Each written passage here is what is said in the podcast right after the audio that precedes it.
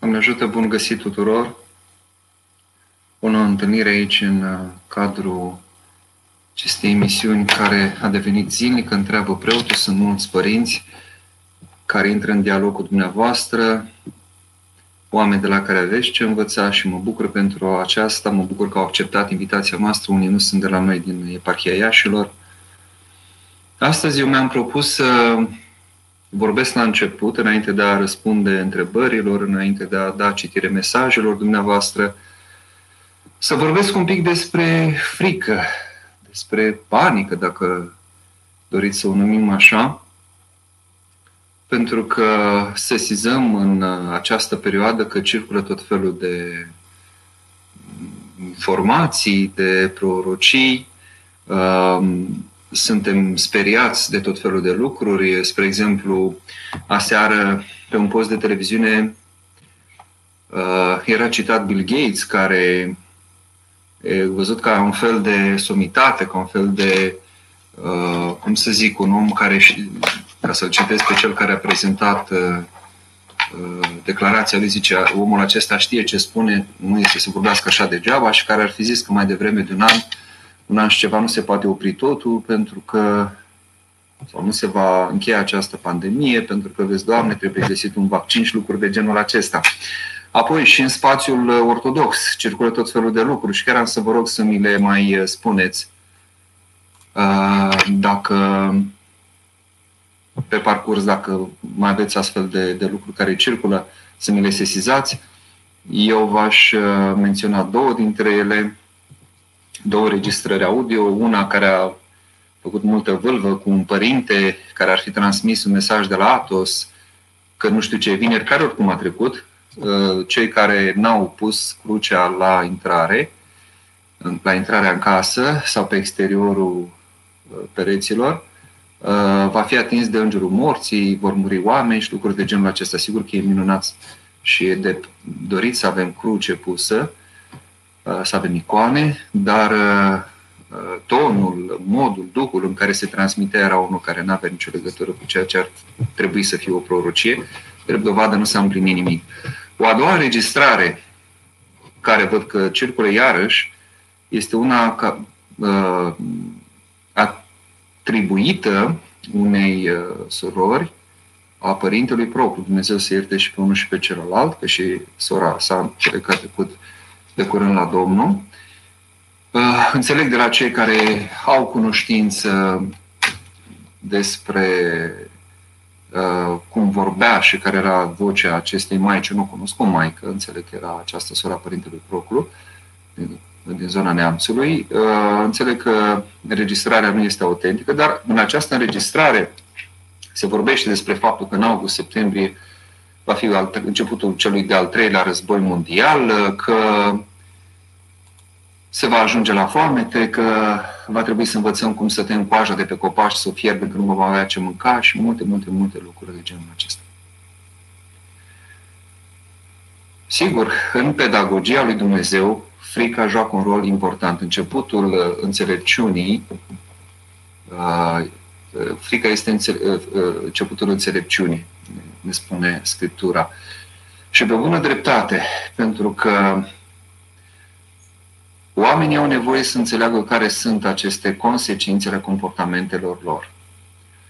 Uh, cum și atunci când educi un copil, uh, dacă îl vezi că e gata să pună mâna pe aragazul încins, sau cum era înainte, pe soba încinsă, îi dai repede peste mânuță, n-ai timp să-i mai spui cu delicatețe, copil drag, te rog, fii atent, el deja mai avea o fracțiune de secundă și atinge acolo, îl, îl plesnești repede peste mânuță, ca să nu ajungă mânuța pe, pe acea sobă încinsă, sau pe aragazul încins, sau ce-o fi, cuptor, și în același timp uh, el să vadă că există o consecință, că este o consecință dureroasă a acestei alegeri pe care o face.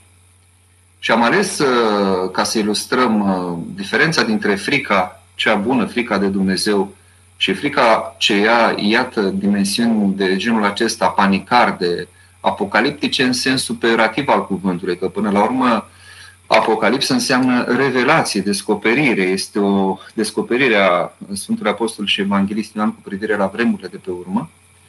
Și acolo, până la urmă, ce reținem noi creștini este că uh, lumea aceasta ia sfârșit și va fi în sfârșit cer nou și pământ nou, că timpul va mai fi, că va fi învins acest dușman al omului numit moarte, că va fi tot timpul zi, că Hristos însuși va fi soarele nostru. Uh, deci lucruri care ar trebui să ne și bucure. Sigur că ne înspăimântă felul în care va avea loc această prefacere, cele ce se vor întâmpla la, la, la sfârșitul lumii. Dar uh, contează până la urmă esențialul și care este scopul acestor evenimente care vor avea loc așa cum le-a prorocit Apostolul și Evanghelistul Ioan. Sigur, noi nu insistăm pe aceasta, nici nu prea tălcuim și nici nu folosim, cum am zis într-o emisiune anterioară, în cultul liturgic nu folosim nici măcar un verset din Apocalipsă, tocmai pentru că există riscul să înțelegem greșit niște lucruri după mintea noastră. Eu am ales uh, acest uh, verset din Psalm, din Psalmul 13, uh, versetul 5, acolo s-au temut de frică unde nu era frică. El, uh, acest psalm e în mare parte asemănător cu psalmul 52, acela mai are ceva în plus, dar este aproximativ aceeași structură. Să citim un pic uh, psalmul, doar șapte versete, nu durează mult timp. Zis acel nebun în inima sa nu este Dumnezeu, stricatul sau oamenii și urât s-au făcut într-un deletnicirile lor. Sună cunoscut? Seamănă cu ceva din ce s-a întâmplat în ultimii ani, ultimele decenii la noi? Așa, nu este cel ce face bunătate, nu este până la unul. Și nu este, pentru că bun este doar Dumnezeu și a face această bunătate în sensul de săvârșit al cuvântului, doar Dumnezeu este dat noi, împlinim, sau Dumnezeu împlinește prin noi pe măsură ce ne deschidem această lucrare a binelui. Versetul al doilea. Domnul din cer a privit peste fiii oamenilor să vadă de este cel ce înțelege sau cel ce caută pe Dumnezeu. Mie mi s-a părut teribil întotdeauna versetul acesta. L-am și ales ca moto pentru serile talpalari, pe care împreună cu Maica Siroana le-am uh, organizat multă vreme săptămânal, mulți ani de zile. Deci Domnul din cer a privit peste fiii oamenilor, cum și acum privește, să vadă de este cel ce înțelege sau cel ce caută pe Dumnezeu. Să înțelegi pe Dumnezeu, teribil lucru. Bun, poate nu-L înțelegi. Cum nici noi nu înțelegem ce se întâmplă în zilele acestea cei mai mulți. Dar zice, sau cel ce caută, măcar să căutăm pe el, să căutăm să înțelegem care o fi gândul lui, ce vrea Domnul de la noi. Versetul 3. Toți s-au bătut împreună netrebnici s-au făcut.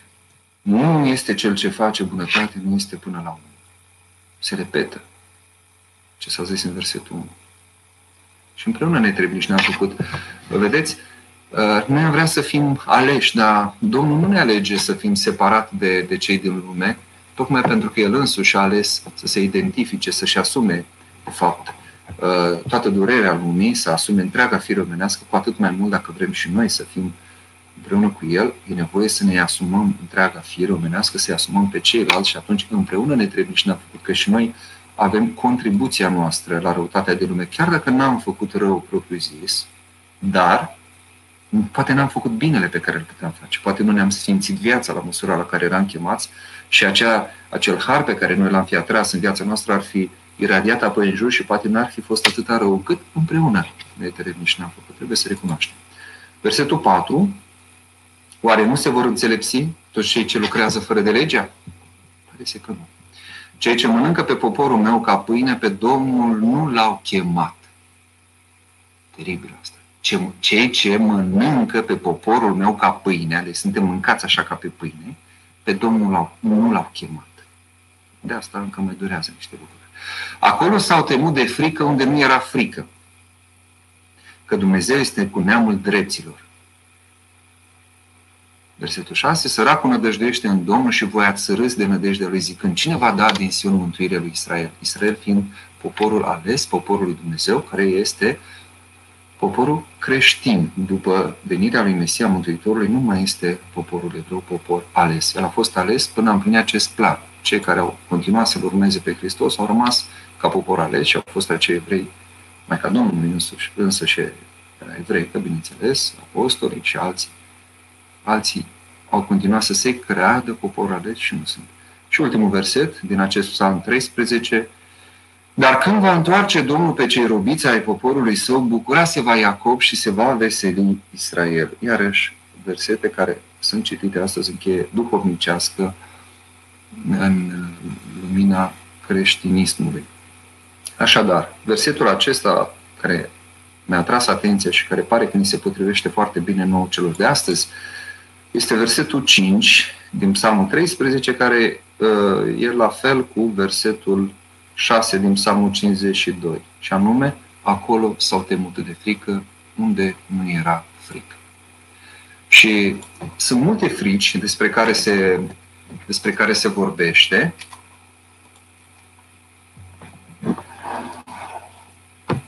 Am să citesc câteva lucruri și cam în 5-7 minute intrăm în discuție cu dumneavoastră și vă răspund și la mesaje.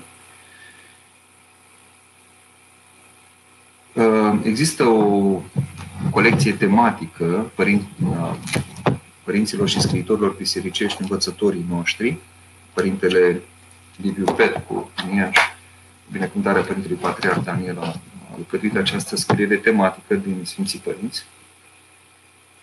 Și, spre exemplu, iată ce vedem la Clement Alexandrinu, să zicem, spaima, și trăim mulți spaima astăzi, este frica pe care o ai datorită unei arătări neobișnuite sau datorită unei apariții neașteptate, de pildă chiar a unei vești. Vedeți? Uh, noi nu prea ne așteptam, dacă n-am văzut că lucrurile sunt din ce în ce mai serioase cu, această, cu acest nou virus și cu epidemia care a devenit pandemie, sigur că am început să ne înfricoșăm. Frica, zice la rândul, este o minunare covârșitoare de ceva care se petrece sau care există. Deja se face o distinție între sunt două feluri de frică. Una care este o spaimă și una care este o frică ce implică și o minunare. Sfântul Vasile cel Mare, nimeni să nu se cutremure, nici să se miște de altceva decât de frica de Dumnezeu. Nu e așa că v-ați speriat de multe în perioada aceasta? De faptul că vine recesiune economică și a și venit, că va fi greu să ne plătim uh, ratele, să ne asigurăm existența, să ne hrănim chiar și multe altele, multe frici ne, ne cercetează perioada aceasta. Iată încă un gând la Sfântul Vasile cel Mare. Zice așa, dacă frica nu ne-ar instrui viața noastră, ar fi cu neputință fiind în trup să săvârșim sfințenia. Deci nu se poate fără frică.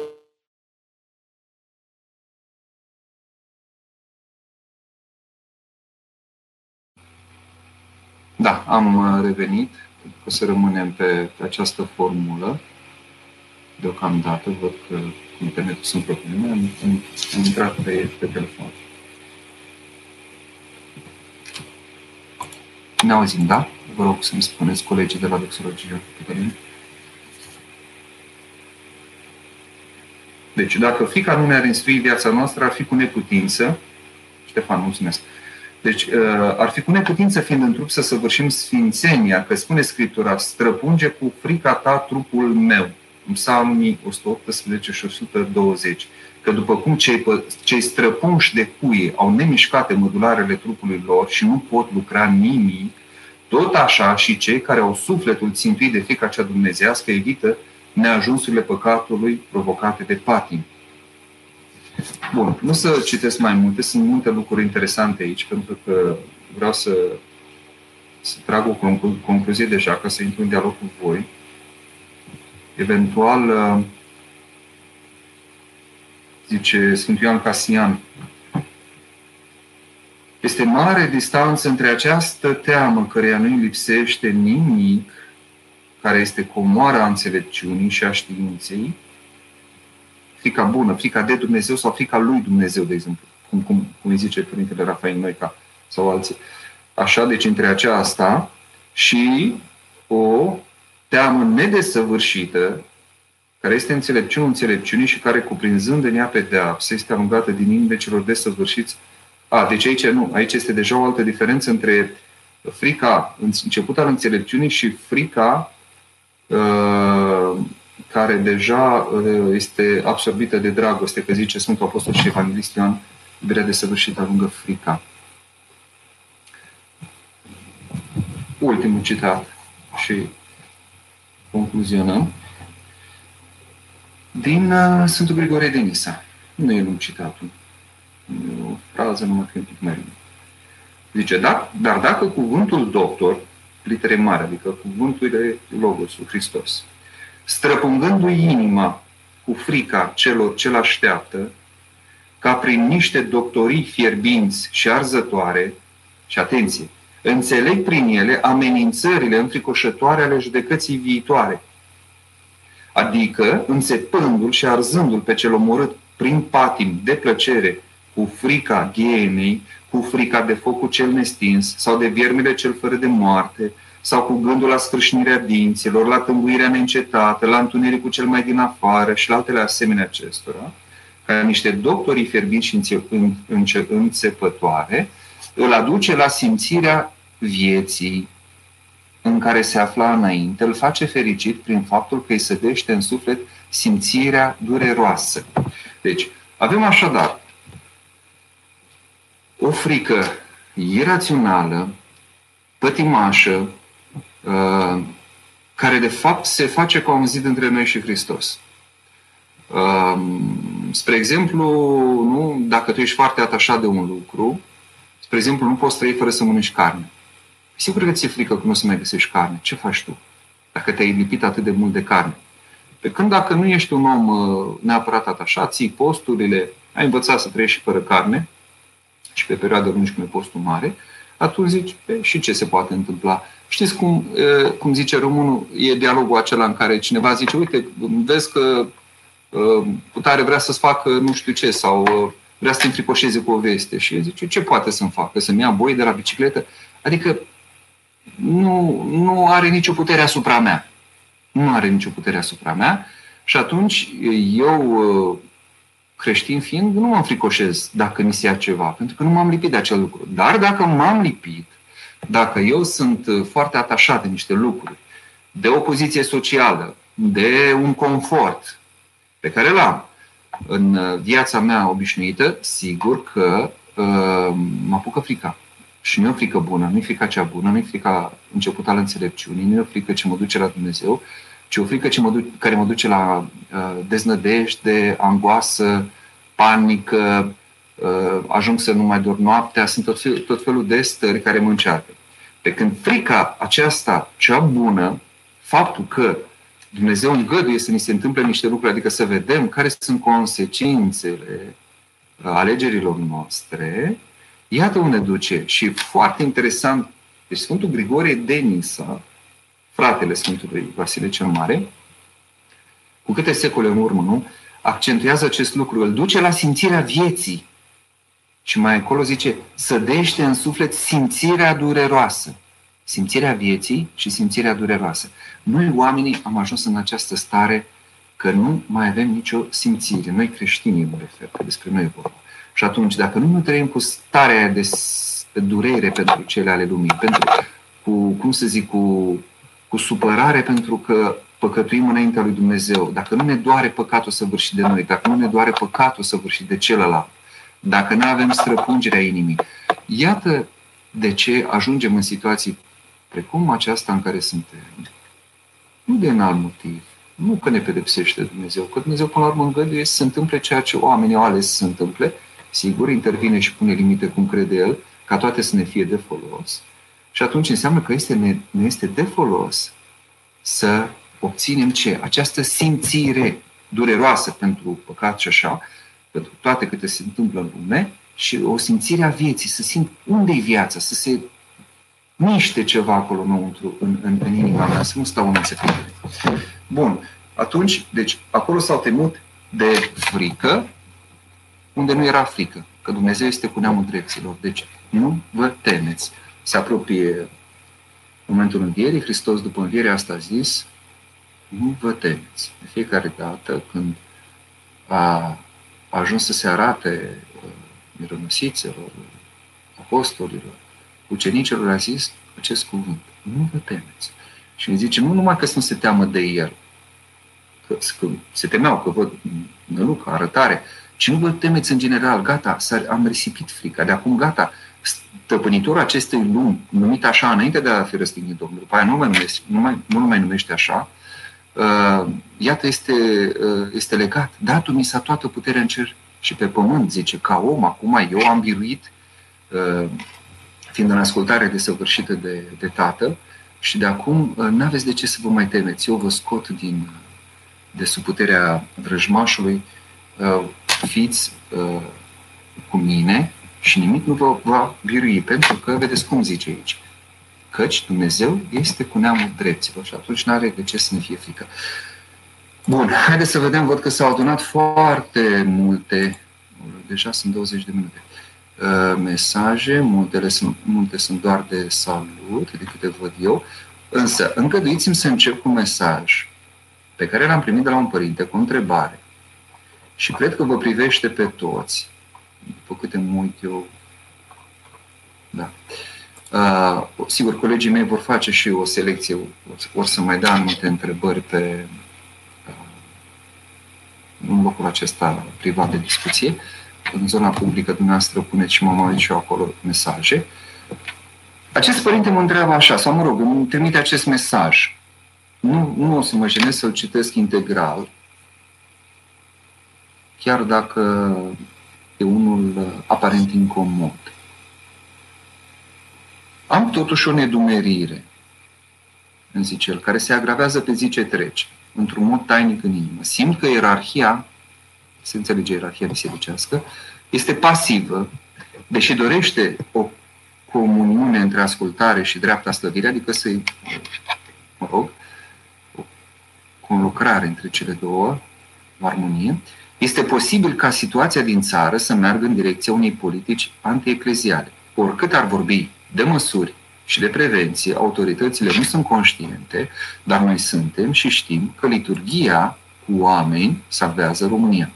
Știu că avem de tras foloase din pustia aceasta urbană și închiderea în chiliile locuințelor noastre. Dar cred că ierarhii trebuie să fie mai verbali și chiar să se opună acestor interdicții în ceea ce privește mersul la biserică. Ce avem de pierdut? Averea? Probabil ținem prea mult la ea. Vă rog să-mi vorbiți, oamenii se tulbură și cred că presiunea va crește și vor ieși în neascultare de patriarhie să-și exprime nemulțumirea vădit. Iertați-mi să de smerenie, dar lipsește mărturisirea. Dacă încă nu este timpul ei, atunci când va fi? Păi să o luăm așa, treptat. În primul rând, nu cunoașteți câte eforturi face, a făcut, încă de când s-a declanșat această criză, și face în continuare ierarhia pentru ca să ni se permită, înțelegem că în anumite limite, dar să ni se permită să nu întrerupem slujbele, să nu întrerupem liturgia. Și celor care îmi arată către Georgia, că acolo se poate, eu le indic Grecia. Peste o țară cu o tradiție ortodoxă mai consistentă decât a noastră uh, și iată, acolo nu este posibil nici măcar atât să slujească preotul, măcar cu cântărețul, paraclisierul, cu cine este rânduit. Uh, încât uh, sunt contexte diferite. În Georgia este un alt context cu siguranță și acolo, iată, s-au putut niște lucruri. Um, cine știe, poate și dimensiunile acestei epidemii nu sunt aceleași ca în România. Uh, acolo, să nu uităm, credincioșii sunt și foarte disciplinați. Gândiți-vă, dacă am dat drumul, sigur va fi întrebarea aceasta, de, de ce nu facem slujbă de înviere? Închipuiți-vă că în noaptea de înviere îi s-ar permite, sigur, afară, la distanță de un metru, un metru jumătate unul de ceilalți, să se facă slujba.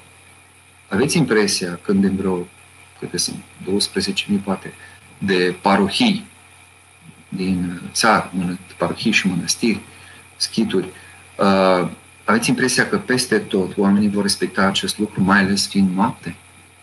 Și e posibil ca acolo, în această interacțiune a oamenilor, care se îmbrățișează, se bucură și e normal învierea, mai schimbă un cozonac, o pască, chiar să se producă aceste lucruri, chiar să se poată infecta.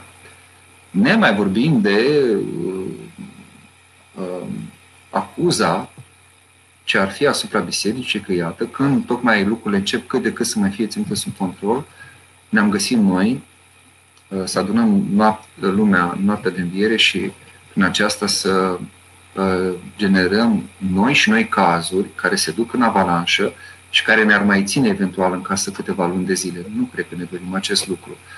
Deci se fac eforturi și se caută cea mai bună, cea mai înțeleaptă soluție și cea mai realistă. E nevoie să fim realiști. Slavă Domnului că se va putea face slujba așa cum va fi. Pentru mine va fi cea mai grea slujbă de înviere. Să nu pot ieși afară, să nu pot să zic veniți de luați lumină, să nu am ucenicii alături, oamenii din parohie, în comunitate, cei ale, ale căror chipuri le vedeam în fiecare slujbă de înviere, uh, să mă bucur împreună cu ei, să trăim, să cântăm imnul Pascal, Hristos a înviat. Dar dacă am ajuns aici, iată, pentru păcatele noastre, că n-am învățat frica cea bună și n-am, n-am schimbat viața noastră. Că despre avere, cum zice acest părinte aici, nu este așa, nu e vorba de nicio avere, nu e vorba că ne apărăm ceva, din potrivă, Uh, dacă ar fi să ținem la o avere sau la un bănuț, ar trebui să milităm ca să fie slujbe în continuare, să vină lumea. Eu vă spun, sunt preoți acum, nemai fiind uh, credincioși care să vină la biserică, să cumpere o lumânare, să lase un pomenic, biserica nu mai are niciun venit și nu mai au de unde să-și ia salariul.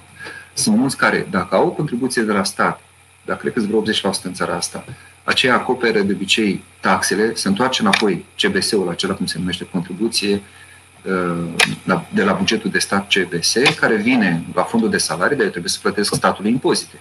Și atunci, ori nu mai rămâne nimic, ori rămâne foarte puțin. Și sunt preoți, dar sunt și care nu au deloc. Eu, de exemplu, nu am nicio contribuție la parohie.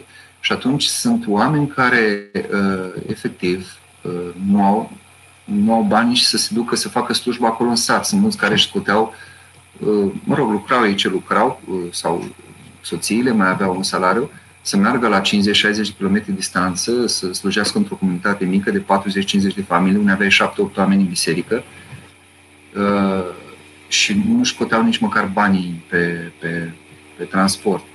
Încât uh, nu e vorba de nicio avere și ce mai zicea Părintele aici, ca să trec apăra mesajele voastre.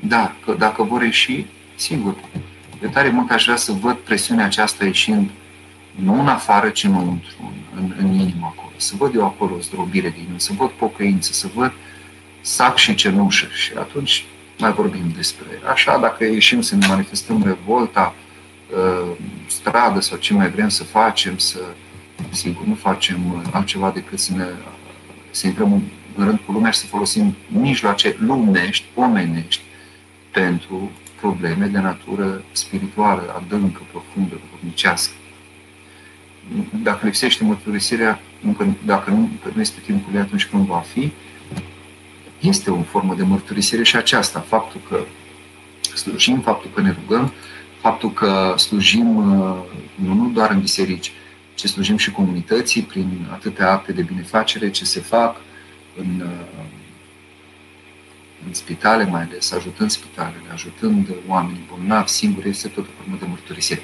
Bun, văd că s-au adunat mesaje. Haideți să încerc să răspund la, la, la întrebări sau să citesc pur și simplu mesajele. Părinte, o întrebare, soțul meu suferă de anxietate, are tratament, dar perioada aceasta l-a afectat tare. Cum îl pot ajuta?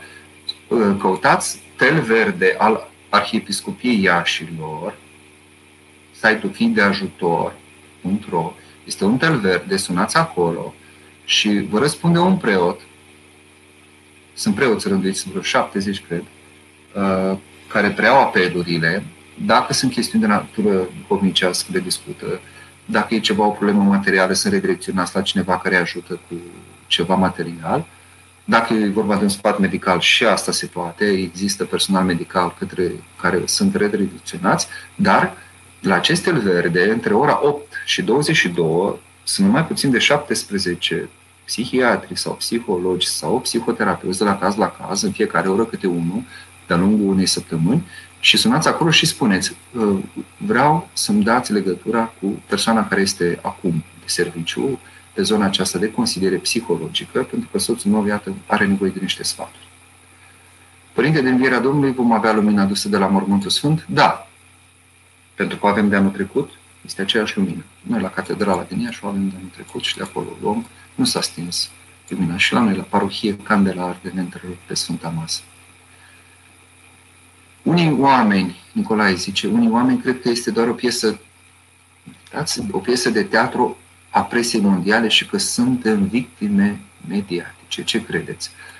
Uh, nu mă interesează acum uh, nimic din ceea ce înseamnă teoria conspirației. Am mai zis-o și în alte intervenții, faptul că unii se folosesc de această situație, care nu știm, că a avut cauze artificiale, că e mâna omului, că a fost o chestiune naturală, că unii au, și-au dorit asta, alții doar profită de ea. Asta nu ne interesează. Uh, dacă stăm să ne uităm la presă, sigur, vom fi victime mediatice, cum bine ziceți. Dacă mă uit la Hristos, voi fi un credincios care face pocăință și are nădejde că va ieși din asta. Cum, Andreea, cum ne putem deschide în exprimarea stărilor, sentimentelor înaintea aproapelui. Acest blocaj comunicativ afectează și viața duhovnicească, precum și taina mărturisirii. Acum, trebuie să vedeți că nu trebuie să fim atât de deschiși încât, încât să spunem tuturor tot ceea ce trăim, simțim. Uh, sunt uh, părinți duhovnicești, oameni cu viață sfântă, pe care am cunoscut și eu și care, cum să zic, uh, sunt foarte greu de citit pot să pară foarte duri, dar când sunt puși la încercare, cuvântul lor, că uneori și cuvântul e aspru, dar de fapt se vede dragostea. În toată asprimea asta te copleșește dragostea lor.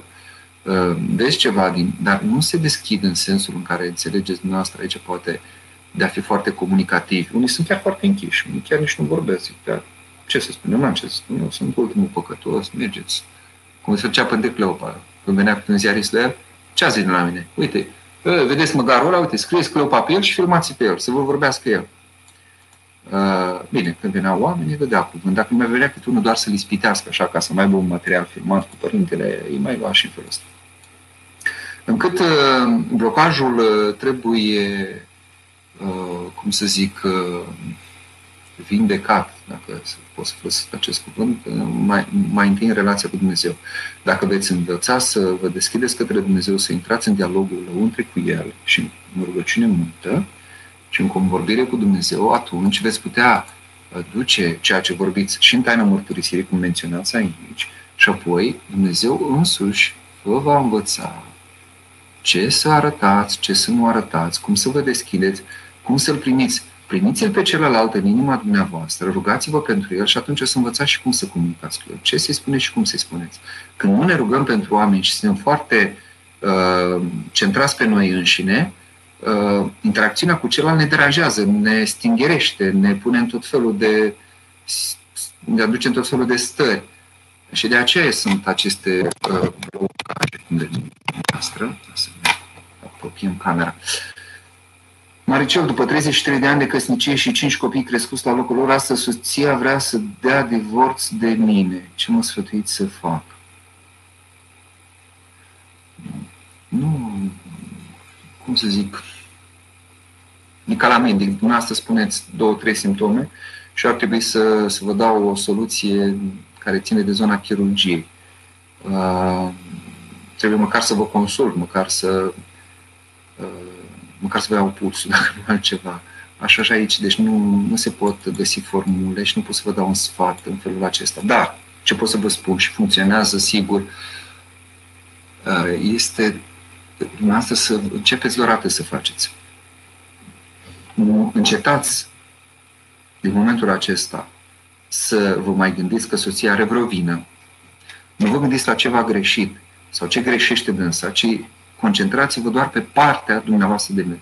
Nu să vă, Doamne, dacă am ajuns în punctul acesta după 30, 33 de ani de căsnicie, cum ziceți, și 5 copii, oare unde am greșit? Hai să văd unde am greșit.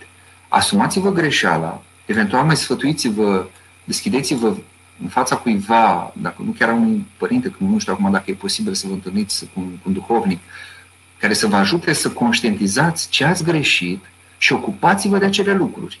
Pocăiți-vă pentru ele și puneți la rugăciune, puneți genunchiul la rugăciune și recunoașteți în fața soției ce ați greșit. Iartă-mă, iată, îmi dau seama că ți-am greșit. Chiar dacă partea devine 1% din relație și 99%, să zicem că a greșit soția, deși nu e așa de obicei, uh, acel 1% de care vă ocupați vă va ajuta enorm și v-ați putea să schimbe gândul, văzând pocăința, văzându-vă că ați înțeles unde ați greșit și mai ales văzând că e un har care lucrează, că e un har al Lui Dumnezeu care vine când ne smerim în felul acesta și am văzut oameni care și-au întors soția așa, a și divorțat soția civil, dar după au recâștigat-o, ea singură a revenit, doar pe rugăciune, doar uh, asumându-și păcatul, recunoscându-l, uh, făcea rugăciunea lui Iisus, rugăciunea inimii, în fiecare noapte, se spovedea des, venea să spovedeam des, se împărtășea, și cu zdrobire de inimă și cu pocăință, ea singură a venit înapoi fără să îi mai zic absolut nimic. Deci nu a tras de ea, nu, nu i-a zis, vezi că greșește, uite, avem niște copii. Ei nu aveau cinci, aveau doi. Au, doi copii. Uh, nu, doar atât. Pocăință, rugăciune, spovedanie, când se va putea să fie într-un ritm așa mai, mai uh, strâns pentru, cum să zic, uh, a intra într-un demers din acesta terapeutic duhovnicesc, să puteți să vă vindecați inima. În cel mai rău caz, ceea ce nu e rău deloc, vă dobândiți pacea și vă liniștiți și dobândiți har de la Dumnezeu și vă mântuiți, dacă faceți așa. Deci de pierdut oricum nu pierdeți. Dar eu am nădejde că o să și recâștigați pe soție. Cătălin, cum să mă rog lui Dumnezeu ca să aflu care este voia lui? Locuiesc în alt oraș, și acolo am serviciu de loc, sunt din Botoșani. Păi chiar așa să vă rugați, Doamne, fie voia Ta și luminează-mă și pe mine să aflu care este această voie. Da? Uh, dar uh, faceți și exerciții din acestea mai mici. Adică uh, în situații în care, cum să zic, lucrurile nu sunt atât de complicate. Eu le mai dădeam ucenicilor să facă lucruri de genul ăsta. Spre exemplu, ieșeau dimineața să ajungă la serviciu și avea de prins un autobuz sau un tramvai. Și vedeau de la distanță cum a venit în stație și a plecat. Le ziceam, bun, păi ce să ziceți? Nu are rost să mă supăr, să mă stresez. Iată, dacă ieșeam cu un minut mai devreme sau dacă mergeam mai repede, îl Doamne, nu știu eu care e voia ta. Hai să așa, mă încred în tine. Dacă l-am pierdut, vine următorul, o să vedem când vine, poate întârzie, poate nu întârzie. Și dacă ne încredințăm în lui Dumnezeu, ușor, ușor, în lucruri de genul acesta care uh, sunt mici sau par mici, să vedeți că ușor, ușor vă puteți deschide și înțelege care e voia lui Dumnezeu și în cele mari. Dacă nu suntem credincioși în cele mici, nici în cele mari nu o să putem. Cine puteți spune despre postul negru? Vă pot spune o, o glumă să vă mai deschideți frunțile, dar, dar să știți că nu e ceva inventat, nu e o anecdotă um, uh, scoasă de cineva, ci o întâmplare reală. Uh, la noi, la o mănăstire din Iași, a venit cineva care, mă rog, era reprezentant unei firme de, nu știu ce alimente ofereau ei. Și tot încerca să-l convingă pe stare să cumpere de la ei diferite alimente. Și la un moment dat, uh, acel, uh, acel agent de vânzări zice, părinte, mă rog, părea că nu e prea dus la biserică, zice, părinte, să știți că noi avem și alimente de post. La care părintele stare zice, Mă, zice, dacă da alimente de post negru aveți, că dacă aveți, iau de la voi. Dar care acela a rămas încurcat un pic, zice, nu știu, stați să întreb. Alimente de post negru, da. Deci post negru, clar, înseamnă să nu bem, să nu mâncăm nimic. Acum, sigur că tot post negru se cheamă și când se mai bea apă, pentru că nu toată lumea poate duce uh, lipsa apei sau sunt anumite meserii pe care le practicăm sau dacă, de exemplu, crezi pe șantier în lunile iulie și august, caniculă, și vrei să ții post negru, ai tu evlavie și foarte bine, miercuri, într-o miercuri sau într-o vineri, sau poate chiar mai multe zile, de ce nu? Va fi foarte greu fără apă și atunci se îngăduie apa. Dar um, ce e bine să rețineți este că postul negru se face doar sub îndrumare, doar cu binecuvântare. Postul obișnuit îl ținem, miercurea, vinerea, posturile rânduite, cum zicem la carte, dar când e vorba de post negru, cât de aspru să fie, o zi sau mai multe zile, ce, cum anume să-l ținem, în ce fel, asta nu mai duhovnicul vă zice, pentru că trebuie să vă cunoască un pic în taina spovedanii. Aliona, nimeni nu a pomenit să închizi biserica în postul Paștelui, nici în vreme epidemiei, din 45-46 nu s-au închis bisericile, Răsește Regina Maria ajuta bolnavi, în biserici se făcea rugăciuni pentru molimă. Ba, să știți că s-au închis bisericile, am, este o mărturie dintr-o lucrare, uh, să văd dacă o găsesc acum și vă zic și care este acea lucrare, uh, când uh, prin secolul XIX în Iași au fost vreo două sau trei luni de zile, în care exact asta s-a întâmplat, s-au închis, s-au închis toate bisericile și zice cum a preoții s-au putut împărtăși. Dacă are cineva să-mi dea, este un o, o imagine fotografiată a acelei cărți, din, din, din lucrarea aceea, lucrare veche, în care se menționează acest lucru. Deci s-a mai pomenit, din păcate s-a mai pomenit și este una dintre măsurile care se iau în astfel de situații. Nu mai luați nici în sensul acesta. Sigur că e dureros, e cumplit, e ceva greu, nu greu, nu știu cum să zic, de dus. E o cruce foarte mare bisericile închise să nu fie, uh, ia, cred că cineva îmi dă, nu știu dacă îmi dă, dar în fine, să închid uh, lucrarea aceea. Ideea este că uh, se poate totuși întâmpla. Se poate întâmpla și uh, ce am învățat noi de-a lungul secolor este că în astfel de situații uh, ținem cont de aceste măsuri care se iau. Nu? Sunt măsuri care se luau și în mediu și în alte momente. Uh, această distanțare socială se numește acum. Atunci se chema altfel. Deci s-a mai văzut, din păcate, și trebuie să vedem. Dumneavoastră, Doamnă, Domnișoara Leona, întrebați-vă eu personal, cu ce am greșit, Doamne, de am ajuns să nu pot merge la biserică. Eu personal, luați-o foarte personal. Și în felul ăsta suntem folosiți. Așa dacă ne punem întrebări, ne răzvrătim, ne consumăm, nu, nu ne pierdem și pacea duhovnicească, ne ducem pe alte cărări care nu sunt de la Dumnezeu și nici nu se îndreaptă situația, nici nu deschide biserica agitându-mă în felul acesta, nici nu convingeți autoritățile. Puteți să ne explicați cum Bunul Dumnezeu își arată iubirea Lui către noi în această perioadă dificilă? Însă, perioada aceasta dificilă este o dovadă că Dumnezeu ne iubește. Pentru că eram într-o stare de nesimțire teribilă. Fiecare își vedea de interesul lui și și vede, din păcate, încă nu, nu cred că ne-am trezit. Mă refer la nivel de popor și nu zic de popor român. Asta deja e... Mai zic de ce se întâmplă la nivel mondial. Nu, eu zic de noi, cei din biserică. Deci, uitați-vă cum arătau slujbele noastre, cum arătau posturile noastre, uh, cum arătau împărtășanile noastre, cum ne pregăteam noi pentru spovedanie, pentru părtășanie, cât de atenți eram, cât de prezenți eram la liturghie, uh, cât de mult plecam genunchi la rugăciune, câtă pucăință făceam, câtă milostenie, cât de mult ne durea ce se întâmplă cu lumea aceasta și cu aproapele și cât de mult încercam să facem noi canul pentru ei. Iată, ce făceam? Și nu mai zic, să nu zic de altele, că nu e, nu e cazul și nu e loc. Încât Dumnezeu a zis stop joc, haideți să vedem ce, ce se întâmplă cu acest popor, trebuie trezit. Nu este în regulă.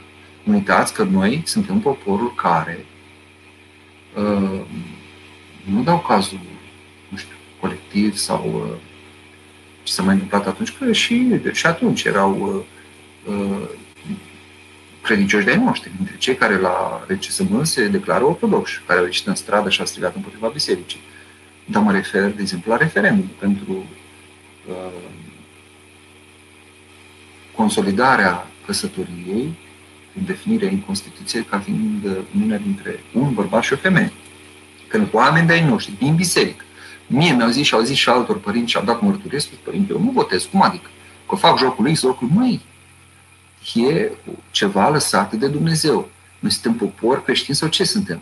Haideți să fie lucrul acesta că vine valul și a și venit și vedeți ce se întâmplă în țările uh, din Uniunea Europeană unde ne aflăm și trebuie să încercăm să arătăm că noi nu suntem de acord cu, cu aceste uh, cum să zic, păcate ridicate la rang de lege. Că vor fi apoi copiii noștri, cum s-a și dat acum o lege, prin care deja vor avea dreptul să învețe pe copiii noștri nu știu cum, educație pentru sănătate sau cumva și au strecurat de pe acolo și ușor, ușor câte o portiță și undeva se precizează că părinții nu au voie să ia parte. Adică eu nu pot să știu ce învață pe copilul meu acolo. Și vor fi inclusiv chestiuni care țin de educație sexuală. Și atunci noi ce am zis ca popor? Nu?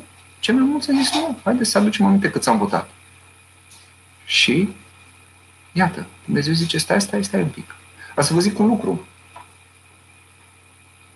Nu ne auzim de lume, nu? Suntem prea mulți, sper. Cătălin, Ștefan, sper că suntem puțini, da? Cât suntem? Că 2-3.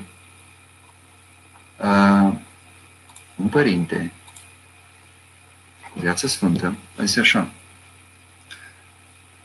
După referendum a zis asta. Și nu acum. După referendum, la vreo câteva zile, o săptămână, nu știu tot zis. Zice, după ce a fost sinodul din Creta, toate discuțiile care au fost, toate neînțelegerile asupra unor texte, n-am văzut să se ridice de deasupra ierarhiei Harului Dumnezeu. N-am văzut. De dovadă, suntem în Biserica lui Hristos și nădăjduim să fim până la sfârșit. Dar zice, după referendum, am văzut cum Dumnezeu ridică harul de la poporul acesta care a trădat.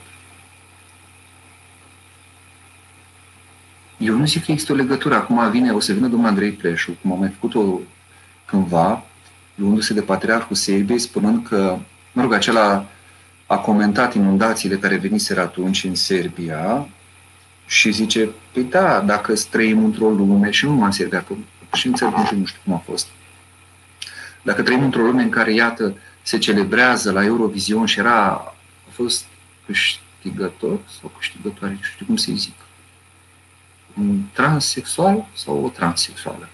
Cum, aia, Concita Vuști, cu scoicuța Cârnăcior, că așa se traduce Concita și Vuști, Cârnăț.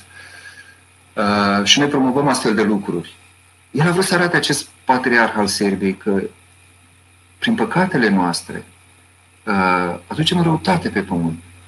Ori creația, uh, cum, cum să zic, e în strânsă legătură cu noi. Răutatea noastră se imprimă și creației se întâmplă cu tremure, se întâmplă uh, inundații, se întâmplă tot felul de catastrofe, iată, epidemii, virus, o să apară boli, plăci, o să fie tot felul de lucruri, cum au și fost avertizați că vor fi, cum au și fost, de exemplu, asupra Egiptului. Uh, când nu au vrut să-i lase pe evrei să iasă în frunte cu Moise. Și domnul Andrei Preșu, ce logică e asta? Și eu respect enorm, îl iubesc pe omul acesta pentru multe lucrări ale sale. Am și scris și nu o să-mi reneg niciodată uh, cronicile laudative la adresa unor lucrări. Dar uh, zic așa ca idee, cum gândesc un intelectual, zice, ce fel de logică e asta? Adică ce, dacă la Eurovision s-a întâmplat nu știu ce, să zicem, o nebunie, asta înseamnă că de acum, pe cale de consecință, trebuie să fie inundații în Serbia sau nu știu unde. Uh, cum să zic, e o, e o formă de a reduce, de a, de a lua în râs, de a schematiza lucrarea lui Dumnezeu în lume, de a vedea legătura aceasta care există între om, întreaga creație, între providența lui Dumnezeu. Deci sunt chestiuni foarte delicate și foarte, foarte greu de surprins așa în scheme de tipul ergo. Nu? Se întâmplă asta, deci. Asta spunea. Deci eu nu spun în sensul acesta că noi am făcut tot în pene, că nu, iată, epidemia nu e doar în România, nici nu a început în România, a început în China, și s-a răspândit în toată lumea. Dar noi toți, repet, suntem în legătură. E vorba de ce noi ca popor? Ca asta întrebați. Hmm? Ce a zis aici? Um, cum și arată iubirea în această perioadă dificilă? Adică eu înțeleg sensul. Asta e dragoste, Doamne, adică nu ne lași să mergem la biserică. Pe clar că Dumnezeu, dacă vrea, rânduia să fie ceva ca în Georgia, poate cumva, dar n-a putut, că n-a avut cu cine lucra. Noi, poporul lui, iată, nu ne-am ridicat la măsura aceasta, măcar de atât să ne învrednicim. Ce post recomandați în săptămâna mare? Postul unde de biserică.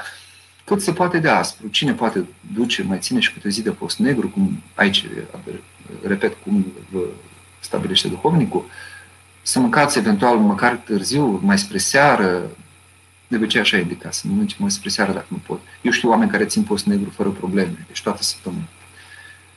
Dar dacă nu, țineți-l cum puteți. Oricum, mai aspru decât orice alt post. Dacă mâncați de obicei de două ori pe zi în post, mâncați o singură dată. Dacă nu puteți să mâncați seara târziu, mâncați la prânz sau nu știu cum, dar să fie ceva, o, o asceză în plus, să fie un efort în plus față de ceea ce facem de obicei, pentru că e săptămâna mare, e săptămâna patimii lui Hristos, să fim și noi acolo, ca să putem intra în legătură cu El, nu de altceva căutăm postul acesta ca, ca să ne putem apropia mai mult de El. Nu ca să suferim, că vai, că, că Domnul a suferit, dar nu a suferit în sensul în care înțelegem noi. Chestiune de smercăială sau de văicăreală sau Doamne, nu. Hristos a suferit în toate, cu adevărat, ca om, dar cu dăruire, dragostea covârșind această suferință. Cu cât era mai mare suferința, cu atât era mai mare dragoste, iar dragostea era mai mare decât suferința, adică la modul că nici nu-l interesa că îl doare pe el, deși zicea femeilor pe calea nu, Golgotei, în drumul spre locul răstignirii, nu mă plângeți pe mine, plângeți-vă pe voi și pe fiii voștri, adică lui era milă de noi, el care suferea, da? deci nu e, dar ca să înțelegem și noi să fim uh, aproape de el, uh, să, să fie această înfrânare, această asceză care să ne poată face mai disponibil pentru a ne uni cu Hristos, Cel ce de bunăvoie se dă pe sine și se răstignește și suferă pentru noi, asumându-și păcatele noastre, ca să ne scoate din obiect. Puteți să ne explicați ce înseamnă Duhul suflă unde voiește? Salutări din Canada, Montreal. Mulțumim, ne bucurăm. Elena din Montreal. Duhul suflă unde voiește, da. Cum vă ziceam și înainte, noi căutăm tot felul de formule. Noi avem tendința de a cădea din mintea gândită să vadă pe Dumnezeu acel nus de care vorbesc Sfinții Părinți, în greacă nus, uh, ochiul văzător al minții care, care este, dacă vreți, ca un organ al sufletului pus în legătură cu Dumnezeu, ochiul acela se întunecă și noi ce facem din mintea aceasta uh, dumnezeiască sau îndumnezeită, din mintea aceasta care pune legătură cu, cu El, ajungem să gândim, să raționăm uh, omenește. Uh, să nu uităm că Eva, văzând uh, rodul din pomul cel oprit, a, l-a văzut și zice, a socotit, că este bun de mâncat, a socotit. A căzut din mintea care nu avea nevoie de raționamente, de silogisme, de categorii, de ce vreți voi, uh, mintea văzătoare direct, care vede totul, vede esența, vede dincolo de toate, le cuprinde pe toate, cu ce? Cu puterea lui Dumnezeu, că e minte conectată, nu? de aia zice și Apostolul Pavel să, am, să avem mintea lui Hristos, să avem gândul, mintea lui Hristos, mintea mea să fie conectată, unită cu mintea lui Hristos, și atunci prin el le văd și eu pe toate și ales să cadă în zona aceasta de calcul, de rațiune. Și atunci asta vrem și noi. Noi calculăm lui Dumnezeu, ar trebui să facă asta, ar trebui să fie așa. Sunt chestiuni de cauzalitate. Uite, cauzalitate. Poftim, unde găsește cauzalitate Duhului Sfânt? Suflul unde voiește. Nu? Cum poți să explici? Uh, tu ești preot în veac după rânduiala lui Melchisedec. Nu zice după rânduiala lui Aron. Melchisedec nu a avut nicio treabă cu poporul evreu. Sau, uh, nu știu, sunt multe lucruri care nu, nu, nu țin de nici măcar de o logică religioasă, ritualică. Deci sunt lucruri care, care ies de, de sub înțelegerea noastră. Deci este o libertate a lui Dumnezeu, asta să înțelegem Duhul suplă nevoiește, și o dragoste care se manifestă pentru toată făptura. Și o înțelepciune desăvârșită, Duhul știe unde, când, cum să acționeze, după o logică care nu ne scapă. De-aia zice prorocul Isaia, gândurile mele nu sunt precum gândurile voastre și nici căile mele ca ale voastre. Șervana, suferă de boală celiacă, intoleranță la gluten. Ce, ce rezolvare aveți în legătură cu Sfânta Împărtășanie? Uh, Eu știu că sunt și alcoolici, abstinenți. Știți ce înseamnă un alcoolic abstinent? Când a ajuns cineva după o patimă din aceasta, dacă ia un pic de alcool, nu se mai poate abține și se reapucă de băut. Deci, cel care a ieșit din, din, din adicția aceasta cumplită, nu poate să mai bea deloc alcool. Și totuși se împărtășesc și nu cad în această patimă, deși acolo uh, sângele Domnului este și vin. Deci nu se schimbă firea, pâinea. Este și pâine, magnețul, prescura, transformată, dar este și trupul Domnului, după prefacerea darurilor, preschimbarea lor, epicleză cu Harul Duhului Sfânt. Ce primim este și pâine, dar și trupul al Domnului. Este trupul Domnului sub formă de pâine, aceea pe care am dus-o. Dacă am dus pâine albă, albă, dacă e mai neagră, neagră, dacă e vinul, dacă e roșu, roșu rămâne, sau dacă e alb, alb rămâne. Dar se preschimbă, este și sângele Domnului, așa și acesta are și uh, alcoolul pe care îl are orice vin. Și totuși nu se întâmplă încât depinde de credința dumneavoastră. Da? Deci o, o fărămitură de pâine, fiind și trupul Domnului, nu cred că ar putea să vă facă niciun fel de problemă. Dar eu am mai, nu știu dacă vă am zis, trebuie să vă zic și vouă mai multe, nu? Nu le ascund. Că am văzut, uh, mă rog, fetele mele au văzut uh, un preot postând și un preot care a plecat din ea și un foarte iubit preot și drag mie și a ajuns la Constanța și a postat pe Facebook că și-a luat un aparat din acela de măsurat pus fiola să vadă dacă indică care avea alcoolemie. Nu știu cu ce situație și în orice situație, indiferent cât de puțin ar fi pus, aparatul indica cât, cât alcool a consumat. Uh, și la un moment dat, că știi cum te trezești, te oprește poliția, mai și dacă ești la volan, a consumat după împărtășanie și noi numai că noi să primim un pic într-o linguriță acolo, dar noi primim, adică noi, ne, noi consumăm, uneori rămânem potir destul de mult din ce nu s-a consumat din trupul și din sângele Domnului, adică ceea ce este și pâine și vin. Și a consumat tot și cu toate acestea, când a suflat în fiole 0,00%, deci nimic alcool. Și mă întrebau fetele, zice, tati, poate fi adevărat? Că să nu... Eu nu știu, n-am făcut testul acesta și nici nu vreau să spitez pe Dumnezeu, nu mă interesează, n-am avut problema aceasta să-mi pun... Nici părintele nu cred că de asta a făcut-o, așa a fost conjunctura, dar e, e bine că a dat mărturie. Um, dar ce pot să spun este că dacă eu consum Sfintele, indiferent, uneori am slujit și potire de acelea mari când slujești cu arhiereu, sunt slujbe cu soboare mari, cu oameni mulți care se împărtășesc, și rămâne destul de mult. Nu știi, poți aproxima și pui mai mult ca să nu te faci de rușine, să fie pentru toată lumea și rămâne mult. Deci, indiferent cât de mult consum, și este, repet, și alcool, nu doar, este și vin, acel vin care e sângele Domnului, uh, nu simt nicio pic de amețeală de niciun fel.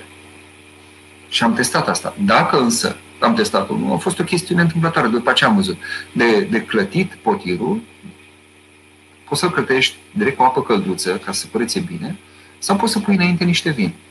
Dacă, dacă nu pun deloc vin, ci doar cu apă călduță, n-am nimic. Dacă pun însă un pic de vin, cât de puțin, imediat simt că mă amițesc. Așa încât și în asta, cu gluten, nu cred că ați avea o problemă dacă vă împărtășiți, dar după cum aveți credințe și după cum vă învață și duhovnicul. Dacă avem lumina de trecut de la înviere, putem să dăm lumea și la alții, sigur că da, și foarte bine faceți. Duminică sunt florile, aș putea pune o cremuță de salce la ușă stropită cu aghiazmă, este bine? Mulțumesc frumos. Da, este foarte bine, Florin. Așa să faci la mulți ani de pe acum. Uh, Gabriela, de câte ori poți să te împărtășești pe an? De câte ori îți uh, găduie duhovnicul? Andreea, am o întrebare. Credeți că anumite persoane pot face farmece sau vrăji al altor persoane? Îmi cer scuze pentru întrebare, poate că este cam improprie, dar eu până acum nu am crezut în așa ceva și nici acum nu cred.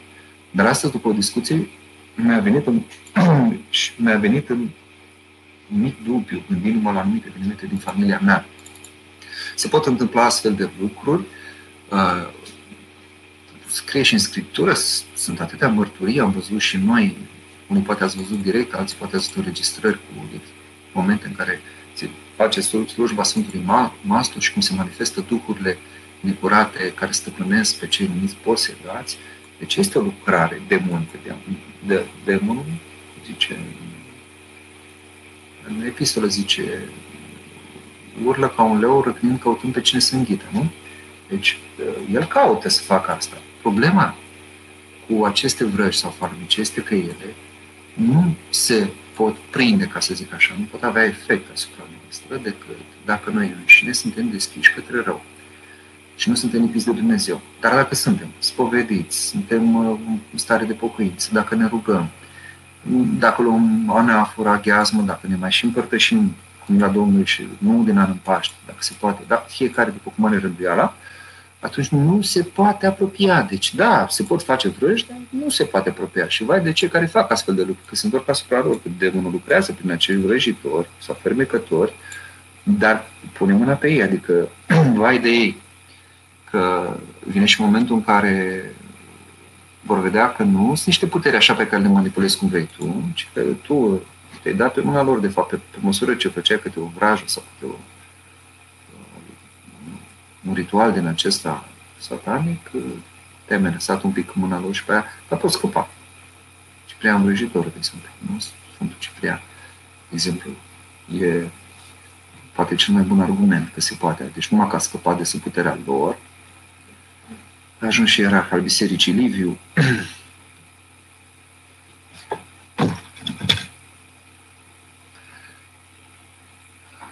Care este opinia dumneavoastră despre reacțiile creștinilor cu privire la panica generată de pandemie, pandemia COVID-19? Aveți un sfat pentru român cel puțin legat de ce se întâmplă în prezent?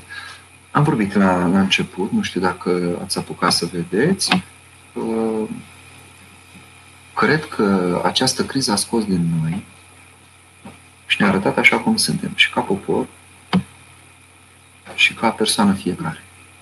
Încât uh, fiecare să se uite în oglindă, să vadă uh, cum a reacționat, ce a făcut, uh, ce cheie de interpretare a ales în toată această nebunie.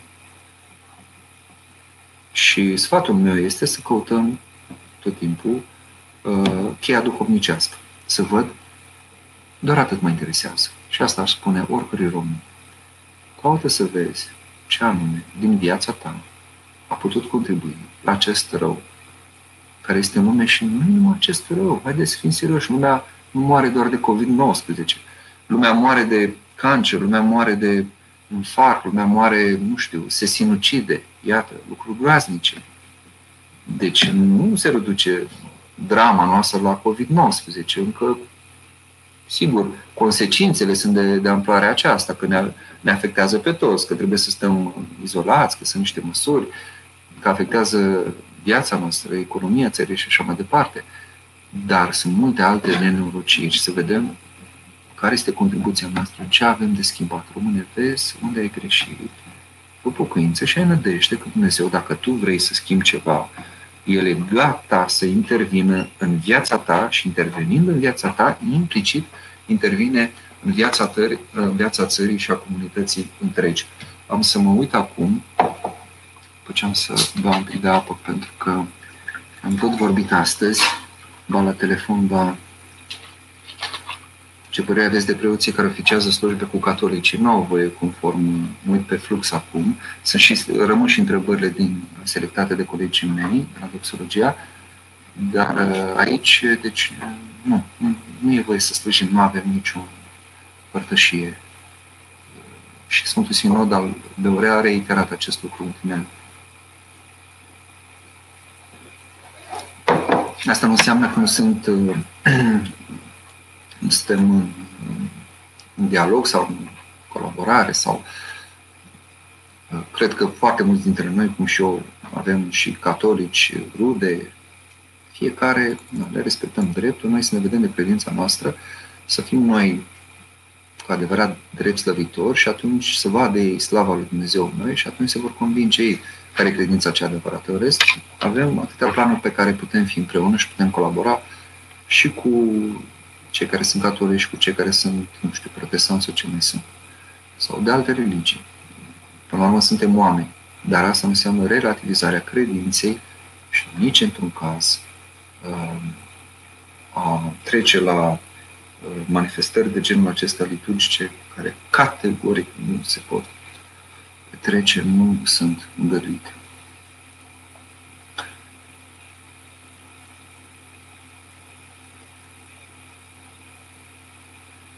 Încă slujbele, Monica Andrescu, slujbele încă se fac în unele biserici, putem găsi anafora și dacă știți cum se va desfășura slujba de viere.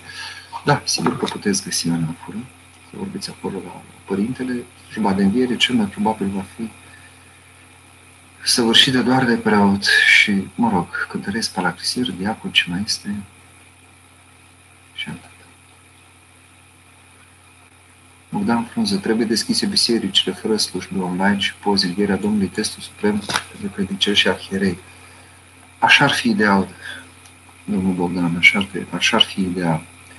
Dar uitați-vă în istoria bisericii să vedeți câte lucruri nu au stat la modul ideal. Uitați-vă în istoria mântuirii, uitați-vă în istoria poporului ales până la Mântuitorul. Vedeți câte nu trebuiau să fie și nu au fost așa.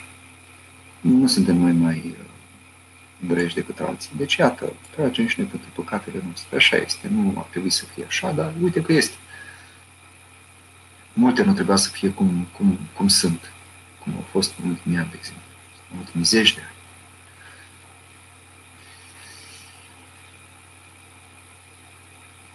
Maria din Torino, mulțumesc că mi-ați răspuns pe mail, cu drag.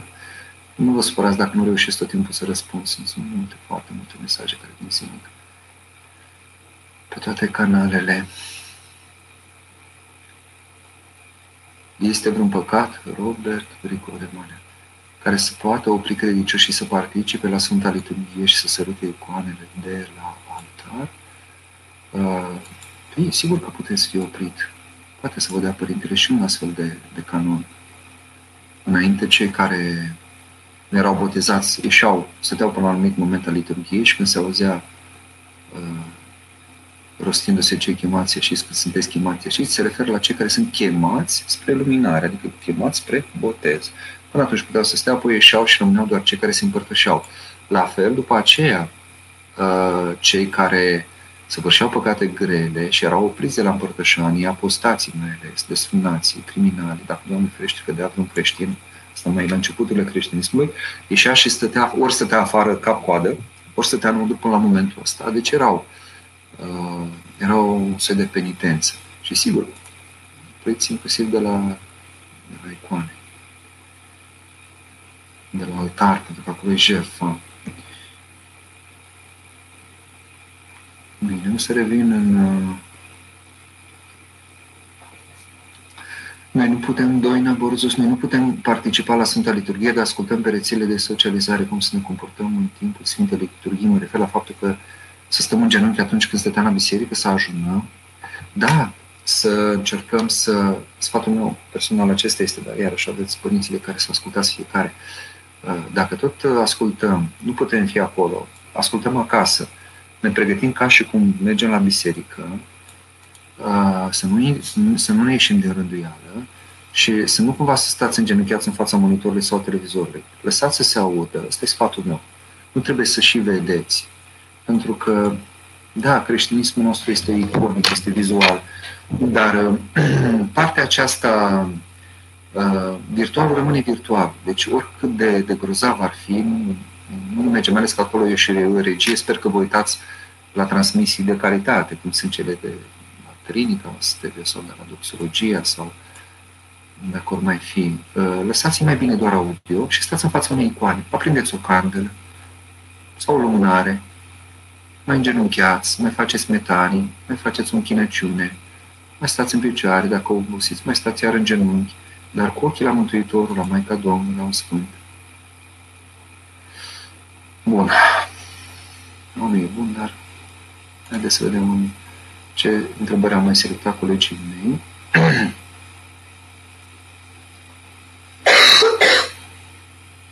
am o mare patimă cu și vreau un sfat de la dumneavoastră că singură nu reușesc. Am mai întrebat cineva o săptămână sau două despre asta. Sigur că sunt multe de, de discutat aici. Puteți uh, aborda și un specialist în, în adicții, de ce nu noi avem și preoți specializați pe adicții, de exemplu în Iași. Sunt uh, părinți precum Părintele Iulian Negru, puteți să-l căutați, să vă dea un sfat. Până una alta încercați să vă rugați în timp ce fumați. Spuneți, Doamne Iisuse Hristos, vedeți ce este despre timpul Așa. Dacă mâncarea de post, s-a atins de ceva de dulce, se mai poate mânca, mulțumesc mult. Haideți să nu, cum se zice, strecurăm țară și să înghițim cămila. Uh, da, să barat și mâncați. Nu e ca și cum s-a, uh, cum se cheamă, spurcat. Nu și cuvântul ăsta. Așa cum de femeia săracă, după ce naște, zice că e spurcată 40 de zile. Aoleu, pe bune? Vorba cuiva, dacă moare la naștere, e mucenică, dar dacă trăiește, e spurcată. Cum să explice așa ceva? Nu e vorba, e o necurăție în sens că, sigur, trupul ei trece prin niște transformări, nu putea să intre în biserică pe vremea aceea, nici măsurile de igienă nu mă aujutau. Uh, era nevoie și de odihnă pentru, pentru, pentru ea. Sunt mai multe aspecte. Așa și cu dulcele atins de post. Nu, nu fiți uh, mai, uh, cum se cheamă, farisei decât cei din poporul evreu care, mă rog, tălcuiau legea cum credeau ei. Cum citim Paraclisul Maicii Domnului acasă, scot părțile preotul zice, adică cele care trebuie citite de preot. Adică, uh, citiți însă Evanghelia, adică de ce nu? Evanghelia o puteți citi. Bine, deci nu are preotului nimeni tehnic, dar Evanghelia o puteți citi.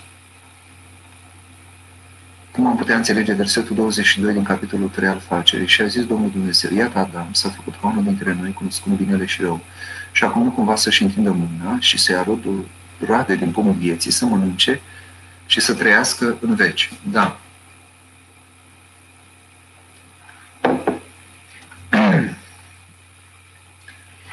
E, e mult de discutat aici, însă încerc să fiu cât de scurt se poate. Deja e o oră și un sfert de când am început, ne cam apropiem de final. Deși dacă colegii din tehnică îmi spun că trebuie să stăm două ore, stăm două ore, nu stăm o oră jumătate. E clar că omul, speță Adam și Eva, uh, avea dreptul să aleagă dacă să rămână cu numele Dumnezeu sau nu. A cunoaște binele și rău, uh, iată, se făcea prin alegerea de a gusta dintr-un rod al unui pom concret. Asta înseamnă că omul putea să aleagă dacă să rămână în permanentă relație cu Dumnezeu și prin Dumnezeu cu întreaga creație, sau să se îndrepte către un rod al pomului, către ceva creat, amăgindu-se, sau mai, ales, mai, mai exact fiind amăgit de șarpe, dar el însuși acceptând de bună voie și înțelegând ce se întâmplă, că acel rod îl va îndumnezei, că așa a zis șarpele, așa a zis satanul. Nu, nu zice, nu să muriți, nu, o să zice, se, se vor deschide ochii, veți fi ca Dumnezeu. Dumnezeu, sigur, cunoștea și rău, adică cunoștea această cădere a lui Lucifer, care a avut loc, după cum se mai târcuiește, în momentul în care Dumnezeu l-a făcut pe om, în luna creației. Până atunci, acest luceafă, luminos numit în psalm, era cea mai înaltă dintre făpturi. Era îngerul cel mai strălucitor, cel mai aproape de Dumnezeu. Și el se vedea un soi de moștenitor, văzând însă că Dumnezeu are alt plan și că a creat omul ca să fie cea mai înaltă dintre uh, făpturile create de Dumnezeu și să fie legătura dintre materie și spirit, dintre cele văzute și cele nevăzute, duhurile, îngerii aceștia, cum era și Lucifer fiind doar partea nevăzută, neavând trup, neavând această relație cu materia, cum avem noi, cu cele materiale, atunci, uh, contemplându-se pe sine, s-a văzut că și este suficient cine mai este ca mine și a zis, gata, am împărăția mea, dacă Dumnezeu nu mă vrea pe mine, nu nimic, eu fac eu propria împărăție. Și atunci a apărut ceea ce se cheamă răul.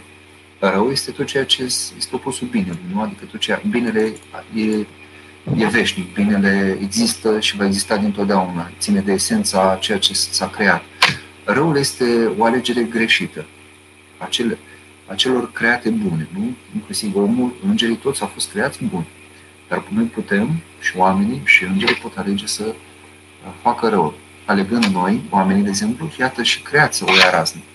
O ia și în zilele acestea, cu virus și cu altele, cu alte nebunii că suntem legați unii de alții. Și atunci uh, Adam a ales să cunoască binele și rău, dar el nu era pregătit să cunoască uh, această putere. Și atunci, uh, de fapt, când zice cunoscând binele și răul, vrea să zic că a ales, sper să mă Dumnezeu, Dumnezeu să găsesc cuvintele, uh, răul în chipul binelui. A ales să mai muțărească, dacă vreți, binele, să-l uh, pervertească. Și l-a făcut într-una, bine și rău. Deci, sub aparența binelui, că era ceva bun să-și dorească să fie în Dumnezeu. De-aia l-a și făcut Dumnezeu. Uh, după chip și asemănare. După chip, cu niște date deja, cu libertate, cu rațiune, cu toate cele cu care l-a adresat, în vederea asemănării, pentru a deveni și el Dumnezeu. El a amestecat, iată, binele cu rău. A cunoscut binele și rău. Da? Că tot păcatul, după cum știți, începe ca un bine. Dracul nu zice, ia și bea și tu un pahar de bere, că o să ajungi un depravat, un bețiv, o să te lase nevasta, o să te urască copiii, o să-ți pierzi casa și o să sfârșești în șanț, urât de toți, și tu pierzându-ți mântuirea, la un moment dat punându-ți capăt zilelor, că nu te mai poți suporta. Nu zice așa, dracu. Nu-ți explică ce se întâmplă. Zice, bea un pahar de bere. Care e problema? Te simți bine. Ia uite ce, un pahar de bere. Ia, pe mă rog, nu contează, zice că e bere. Bea un pahar, dar mai bea și pe al doilea. Vorba uh, un matematician, Mesil, parcă sau care zicea, cum, cum calculează Besiv, era vorba de o lege, nu știu care, din matematică. Zice, orice om are dreptul la un pahar de alcool. Când bei un pahar de alcool, devii alt om. Ei, acel alt om are și el dreptul la un pahar, nu? Și tot așa. Și e un întreg șir, nu știu cum e matematică. E așa și aici. Și atunci, iată, uh, am divagat mult și am făcut această paranteză, dar e foarte importantă această întrebare. Uh, amestecăm binele cu răul, da? Și nu cumva zice să-și întindă, să ia roade din pomul vieții, să trăiască în veci. Trăind cum? În starea aceasta cumplită. Gândiți-vă, acum, noi, dacă am trăi veșnic, ar fi jalnic. Chiar și dacă n-am îmbătrâni, să ne cadă dinții, să tremurăm, să ne pierdem vederea, presupunem că nu știu ce uh, descoperire ale medicinei, ale științei ne ajută să fim mai în putere, mai... Dar oricât de mult, la un moment dat, te saturi de viață. Primii oameni au trăit câte 900 și ceva de ani. Deci, până la urmă, te, te confrunți cu propriile tale limite. Bun, te bucuri și cât te poți bucura? Câtă plăcere poți să ai? Prin trupul ăsta, prin simțuri, de la lumea din jur, de la tot ce este. Câtă? La un moment dat îți dai seama, de ce se sinucide atâția? De ce s-a sinucis, cum îi zice doamna, DJ-urile acelea, uh, avicii întreb pe soție, că știu că ne-a zis la amândoi, ne-au zis fetele că s-ar fi sinucis, mă rog, între tine se mai discută. La un moment dat, dar nu de mult, DJ celebru, înțeleg, cu hituri, cu, mă rog, avici, da. Și s-a sinucis, tânăr, în putere, plin de bani, succes, s-a apucat să-și de filantropie, probabil omul încerca să-și găsească un scop, un sens al vieții, iată că nu și-a găsit sensul vieții. Se droghează vedetele acestea, fac lucruri, tot își caută să-și exploateze simțurile până unde? Până clachez, până nu mai poți. Este un adevărat club 27 al vedetelor care au murit, de la Jim Morrison încoace sau de la, la Hendrix, de la până de curând, foarte mulți clachează cam în jurul acestei vârste. Deci nu, ce, și ce să facem? Deci atunci, moartea este uh, semnul iubirii lui Dumnezeu, ne-a mai dat o șansă Dumnezeu. Faptul că putem muri, și putem primi alt trup decât trupul acesta nenorocit, ticălos, limitat. Iată, uh, foarte vulnerabil în fața unui carcalac de ăsta invizibil, cum place cum îl numesc cum, pe acest virus. Cum se mai cheamă el? Nou coronavirus. Oana, părinte, este păcat dacă se întâmpla să mănâncă timpul postului alimente pe care este scris că e posibil că posibil la urme de lapte sau ouă, din punctul meu de vedere, nu. ce vor să spună ei, vor să fie corect, să spună că în vasele acelea uh, în care s-au făcut alimente, mă rog, s-au preparat aceste alimente sau produse uh, vegetale, înainte s-a făcut ceva cu lapte. Au spălat, au curățat, dar e posibil, o fermungă, o moleculă, o ceva. Deci, nu cred că trebuie să fim atât de atât de, ca să zic, uh, scrupuloși. Da, așa uh, mă uit un pic pe flux. Să-mi spuneți, uh, nu știu, dacă e un interes foarte mare, mai stăm, deja e și 20, să-mi spuneți din timp, vă rog, Cătălin și Ștefan, sau Ștefan, cine e acum? Eu am să revin la întrebări și o să încerc să fiu cât mai scurt, dar vreau să mă mai uit și pe flux de comentarii direct eu, fără să uh, văd selecția. Unii credincioși doresc ordarea un pogorământ de slujba învierii. Am explicat. Am explicat. Nu, nu mai aduc la capăt. Uitați-vă că rămâne, emisiunea rămâne registrată. Nu semnează petiția, alții nu, biserica scindată, nu așa.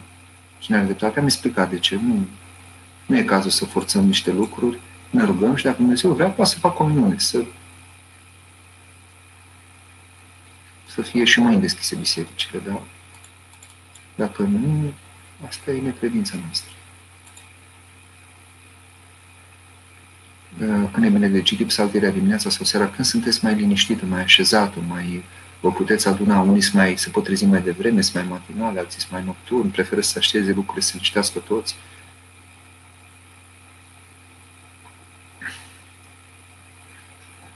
Jean Alexandru, slujbele live m-a provocat insomnie. Ce mă sfătuiți? Asta noapte la Domnul prima prin casă, nu știm ce să facă. Apoi iarăși am intrat pe live la doxologia.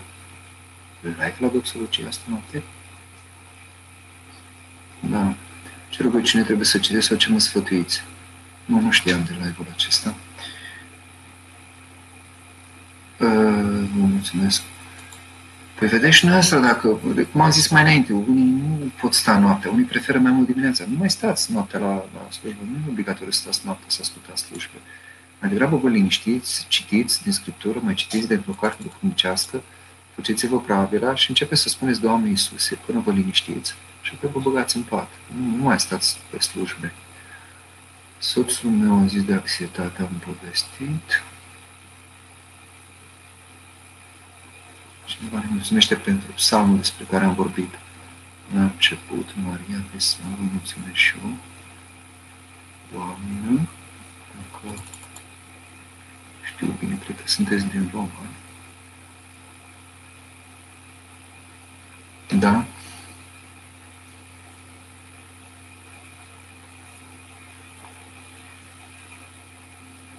Da, în general, și mesaje, mă uit să nu fie ceva, nu știu, să nu pară că selectăm sau nu vrem să răspundem la toate mesajele, mai ales la întrebări incomode sau replici mai acide, nu mă deranjează. Se anunță concerte, azi am auzit la Irina Rimes, așa se zice, Rimes, Rimes, în engleză, parcă e româncă, nu? La Pro, adică la Pro TV și bisericile tot închise, ce lume trăim? Nu am pot să cred. Hai, nu spuneți că sunt concerte acum. Sunt exagerări. Nu au cum să fie concerte acum atunci. Chiar că e deci, o raznă dacă dăm voie să, să fie concerte din viere și nu dăm voie la slujbă. Nu, cred că ori o glumă proastă, ori se mai cheamă acum fake news, a devenit cuvântul ăsta să-l băgăm în, în dicționar. Sănătate. Doamne ajută Da. Ar fi bine dacă măcar acum am rugat cu toți. Frica e asemănătoare unui foc. Semnează Super Marius. Îl poți folosi pentru a te încălzi sau a-ți găti mâncarea dacă îl controlezi sau îți poți da foc la casă sau te poate omorâ dacă nu știi cum să stăpânești. Dar numai să aveți grijă că uh, cum am, fost la un dat o întrebare, lucru care suflul nevoiește, adică nu, nu vă faceți iluzii că puteți controla, nu suntem înghini, noi nu căutăm să controlăm, nu suntem cu meditație și cu... ne încredințăm, uh, tocmai că suntem, vrem să scăpăm de sub controlul nostru, și al diavolului ca să fim sub control. Vorba vine control, să fim cu totul credințați lui Dumnezeu, să facem voia Lui.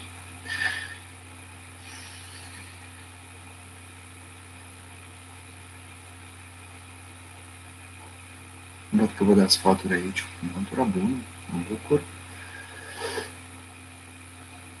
Cum puteți stărui într-un program de rugăciune echilibrat? Vedeți care vă este măsura. Ciprian Nikita. Vedeți care vă este măsura. Uh, ca, în, uh, ca la Sfântul Antonie, la Pateric, ne fiind noi, bineînțeles, nici la unghia cea mică, Sfântul Antonie, că nu poți să stai permanent în, în rugăciune și atunci a arătat acel înger. Să mai lucreze, să se mai roage, iar să mai lucreze, adică să avem și partea aceasta, noi suntem și trup, nu numai Duh. Bun, eu revin pe privat, chat, să văd un pic. Am înțeles. Deci o să ne apropiem, o să încerc să răspund la, la întrebările selectate. Uh, și rog pe Ștefan, cred că el a rămas, să mă ghideze. Dacă mai găsește ceva interesant să-mi dea el de pe fluxul de live, eu încerc să fiu cât mai scurt, ca să încheiem într-un timp rezonabil, să răspund la întrebările deja uh, selectate.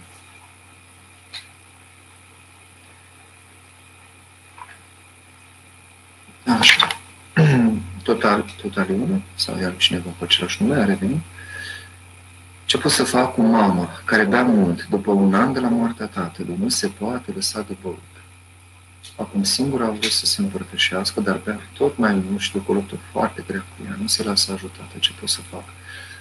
Neapărat aveți nevoie de, de ajutor de specialitate. Contactați-mă și eventual vă pun în legătură cu Părintele Ideal Negru, care este specialist în, în adicție și vă va, vă va îndruma ce să faceți, pentru că atunci când alcoolicul nu, nu vrea să lucreze ceva, ceva totuși pot face cei de lângă. Un alcoolic, dacă nu vrea să, să recunoască că are o problemă cu această patimă și să lucreze, complicat, sigur, rămâne rugăciunea ca armă permanentă și ca nădejde, că nu la Dumnezeu multe poate. Și în ultima clipă se poate mânti un alcoolic, nu neapărat să dar uh, dacă vreți să spuneți și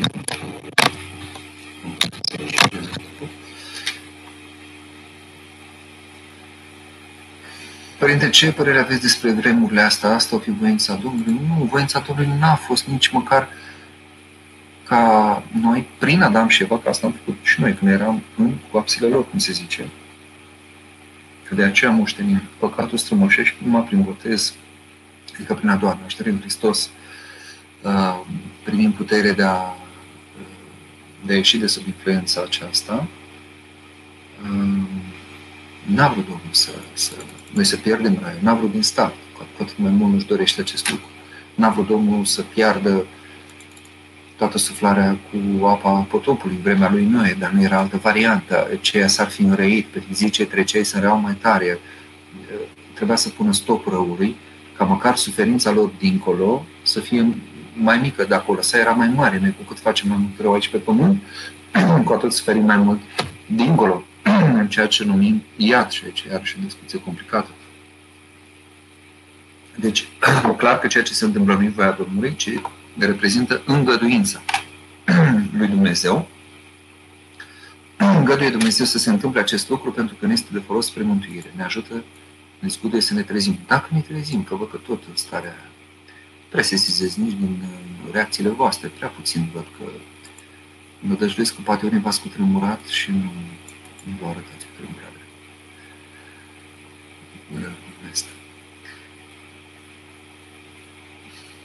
Mariana, Părinte, ne bucurăm că așa putem să vă ascultăm și să vă vedem cât mai mulți părinți pe care ne cunoșteam, pe care acum îi descoper și mă bucur.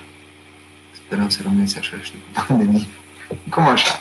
Adică să rămânem tot așa în, în legătură, sper la asta vă referiți. Nu să ieșim totuși din case și să ne mai vedem și față către față, nu? Dar mă bucur și eu că, că vă, vă simt, vă, vă găsesc pe unii, pe alții vă regăsesc. Andrei Ioniție ajută cu ceva împărtășanie pe cei care cred că trupul și sângele este doar un mod simbolic în potir. Sunt foarte mulți oameni care cred așa. Nu. Cuvântul este dat de Domnul, fie ție după credința ta. Asta ne spune fiecăruia. De aceea, de împărtășit, uh, ne împărtășim mulți, mai ales noi preoții, vorba cuiva, unii dintre noi sunt ca, ca niște butoaie pline de împărtășanie. Ar trebui să fim, cum să zic, uh, avem har peste har, să, să, să de noi, știi? Cum zice Mântuitorul. Râuri de apă vie. Și atunci nu e așa. Și alții, iată, Sfânta Maria Egipteanca s-a împărtășit odată și a ajuns în 17 ani de stat în pustie după ce a biruit patimile, în măsură următorii 30, așa, dumnezească. Deci depinde cum credem, că ne împărtășim și noi. Să nu aveți impresia că noi clericii ne împărtășim așa numai cu, cu, cum să zic,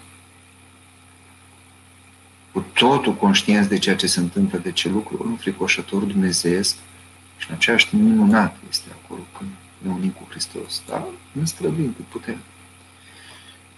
Elena Brambori. Doamne ajută, Părinte Binecuvântat, așa tot strigăm să se deschidă bisericile. Însă când vor începe să atace biserica, să împartă amenzi preoților, atunci noi vom fugi în câmp pământ. Atât de slab suntem. Ar trebui să dăm slavă Bunului Dumnezeu că se poate săvârși Sfânta Liturghie și putem fi pomeniți cu toții. Mulțumim de suflet pentru rugăciune. Aveți dreptate. Doamne, să domnișoara Milena. Eu am văzut și au văzut și alții și la alte biserici, când încă se mai putea veni, și la catedrala din ea și în alte părți afară, cât de puțini au venit față de cum veneau în mod normal. Și era permis încă, sigur, la distanță. Da, așa este.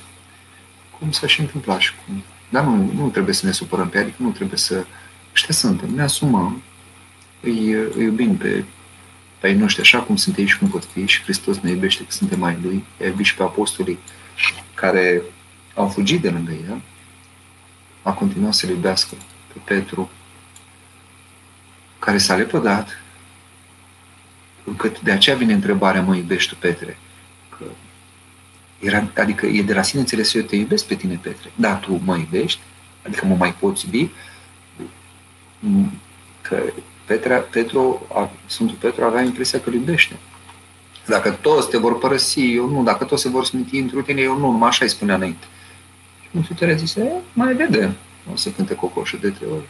Nu, așa și tu te vei lepăda.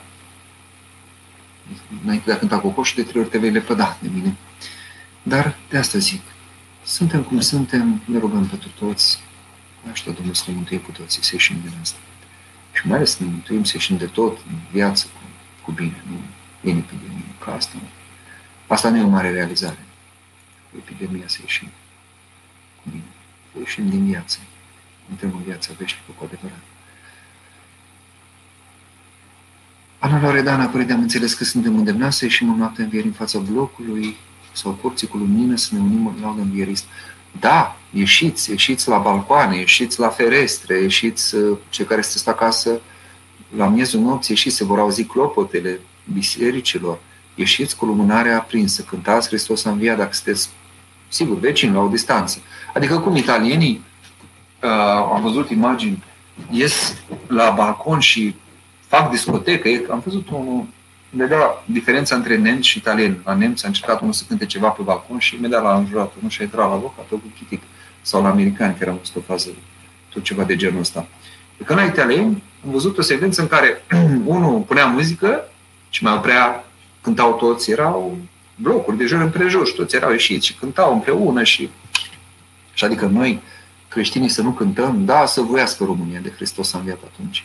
Să se vadă atâtea lumânări încât uh, să se sperie cei care ne spionează din satelit. Ah, cu live-ul de la miezul nopții. E slujbă de la Sihăstria transmis. Eu mă gândeam că e de la noi. Mi se spune Nu mai am aghiazmă mică, pot să beau cea mare? Sigur că da, puteți. Mai ales în perioada aceasta grea, vedeți și voi dacă aveați aghiazmă mică, beți-o pe aceea mod normal, duminica, în sărbători, în anumite zile, în săptămâna mare, beți aghiazmă mare. Dacă nu aveți deloc mică, dar aveți mare, beți mare, dar beți câte puțin, nu mulțiți, cum se zice, nu mai amestecați. Dacă luați un pic, lăsați-o așa. Dacă nu, mică, de care aveți. Dacă la țară fiind avem ocazia să participăm de afară la slujba de învierii, să ascultăm la boxe, să mergem, vă rog eu, nu, nu faceți lucruri care vă pot periclita sau... Sigur, dacă există cumva vreo variantă în care să puteți fi discreți acolo și... Da, asta voi știți, eu nu pot să vă sfătuiesc. Puțin oficial. Cătălina, părinte, sunt fumătoare, țin post cât pot. Credeți care valoare postul dacă fumez? Sigur care valoare. Eu am și o alte platini, Cătălina. Și îmi post așa cum pot. Fiecare suntem pătinoși. Nădăjduim ca prin postire. Deci dacă lucrezi o virtute și te ții de ea, poți birui celelalte patimi. Invers, dacă te ții de o patimă și nu vrei să renunți la ea, uh, și virtuțile pe care le ai le pierzi. Dar punem accentul pe virtute, pe ceea ce pot face în relația mea cu Dumnezeu și atunci o să reușesc să biruiesc. Vlad, statul nostru se mândrește că e separat de biserică. Nu știu dacă se mândrește. Ia vine. De ce biserica nu se delimitează de stat? Când acesta se amestecă în treburile bisericești, afectând chiar centrul cultului, Euharistia și învierea. Suntem biserica lui Isus sau biserica lui Iohannis. Cine e capul bisericii ca să comande acestea? Deci nu e vorba că ne comandă statul.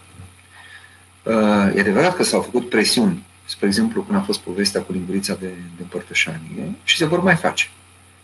Dar eu vă asigur că nu vom ceda din punctul acesta de vedere. Eu personal, uite, înregistrați-mi și o să vedeți că nu mă interesează. Deci dacă statul vrea să impună, de exemplu, împărtășanie, nu știu, cu linguriță de unică folosință sau nu știu ce alte nebunii, deci nu, nu cedez, asta este dacă poate Dumnezeu mă mai vrea să fiu preot, nu o să mai împărtășesc dacă pentru asta trebuie să fiu scos. Sau închinatul la Sfintele Icoane sau la Sfintele Moaște sau nu. Deci aici nu vom ceda. Da, sunt lucruri pe care am înțeles. Suntem oameni, avem trupuri, ne putem îmbolnăvi cum ne și îmbolnăvim. Când am descoperit boala acum de când a venit uh, din China răgălașul ăsta de carcalac, de multă vreme, na, avem fiecare tot felul de, de afecțiuni sau de slăbiciuni sau nu trebuie să, să ignorăm asta. Deci, ceea ce ține de trup, să veghem să fie, uh, cum să zic, cu bună rânduială. Dumnezeu nu vrea să ne expunem așa inutil și e altceva mucinicia și altceva prostia. Haideți să facem diferență. Dacă statul va zice că, uite, așa vreau eu să dau o lege ca voi să nu mai slujiți, Păi mă duc și slujesc, o să mă prind, o să mă prind, o să facă ce o să facă și gata. Dar dacă statul zice, mă, fraților, e pandemie, e nebunie, virusul ăsta se răspândește, spitalele clachează, înțelegeți și voi, faceți, uite, vă dăm voie, slujiți voi, 1, 2, 3, cât sunteți acolo, slujitorii. Nu puteți aduce credincioși. Am văzut că nu se pot uh, abține. Deci nu, nu există o rânduială. Dacă noi am fi disciplinați ca georgieni, am mai zis-o la începutul emisiunii, ar fi altceva. Dar nu suntem în stare, trebuie să recunoaștem. Sunt comunități unde sunt în stare, adică chiar foarte bine organizată, nu toți putem. Și atunci ce să faci? Să zici, domnule, hai să verificăm care pot, care nu pot. E complicat acum. Dar nu, deci credeți-mă, eu știu ce ziceți, domnul Vlad, clar că vor fi presiuni, nu o să,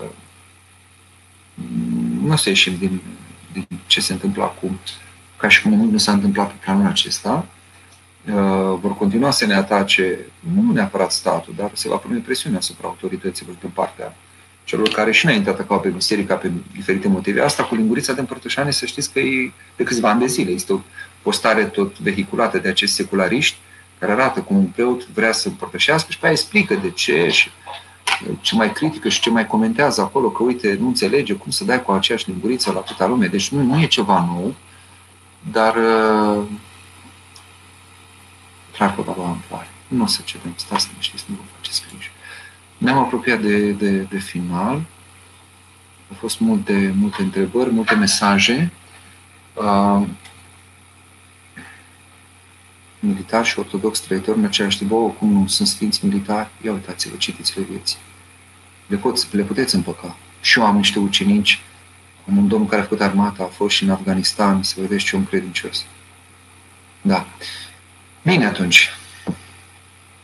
Părinte, m-a spovedit și împărtășit la începutul postului, dar acum nu știu ce voi face. Imagine. Slavă Domnului! Unii n-au reușit nici asta. Și au lăsat cum lasă de obicei, pe final. Bine, eu aș mai fi stat, dar e, e de ajuns, nu e bine nici să forțăm, nu bine nici vocea, cred că nu mai ține. Uh, dar uh, mai cu măsură, cred că am atins așa câteva lucruri importante. Uh, cineva a intrat acum, zice, vreau să vă întreb, acum am intrat pe la Flori, dacă este bine să aprind, prindem lumânarea de înghiere de anul trecut în noapte înviere. Am spus asta, uitați-vă pe emisiune că am spus asta, da, aprindeți-o. Nu o să fie trist, credeți-mă, o să fie, o să fie bine. Hristos a înviat, Doamne ajută.